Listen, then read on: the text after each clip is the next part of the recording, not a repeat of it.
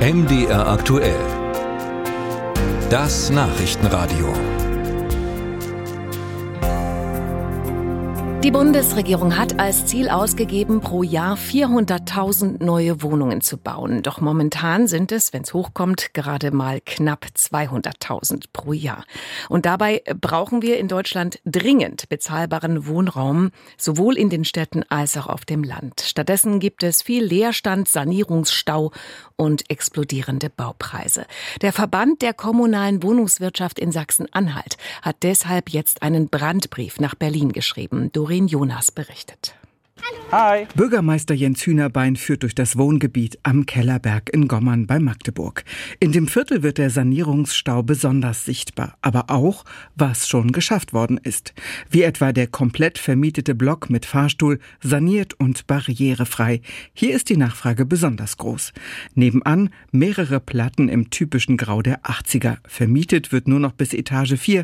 Kaltes Stilllegen heißt das offiziell.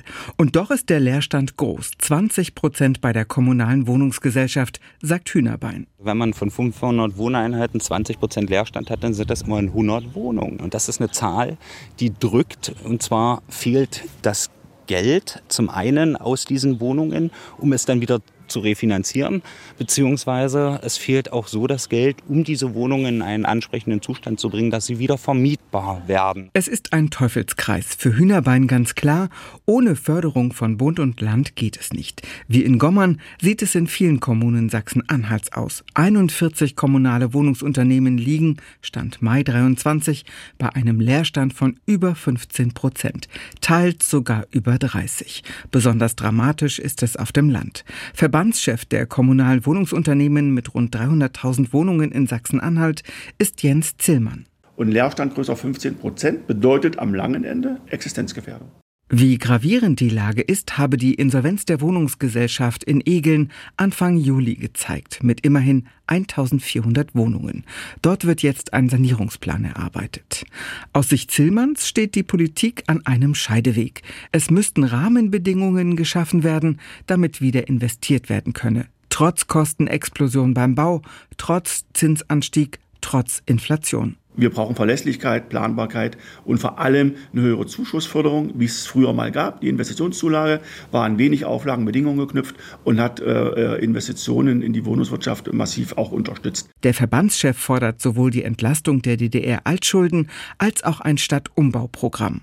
Zurzeit aber gäbe es andere Prioritäten im Bund, wie den Neubau von 400.000 Wohnungen. Für Sachsen-Anhalt laut Zillmann aber völlig irrelevant. Es braucht eine ganz andere Schwerpunktsetzung und die heißt ländlicher Raum, Demografie, Energiewende, Rückbau von nicht notwendigen Objekten und Investitionen in zukunftsfähige Objekte.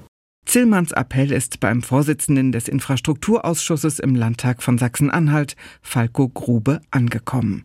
Der SPD-Abgeordnete schlägt vor, für kommunale Wohnungsunternehmen in Schieflage eine Art Rettungspaket oder Fonds aufzulegen. Ich will nicht, dass wir jetzt sehenden Auges in eine Situation reinrennen, wo am Ende viele von den Krachen gehen weil die Mieterinnen und Mieter, die darauf angewiesen sind, vernünftige Wohnungen zu haben, zu bezahlbaren Mieten, sind am Ende die, die drunter leiden.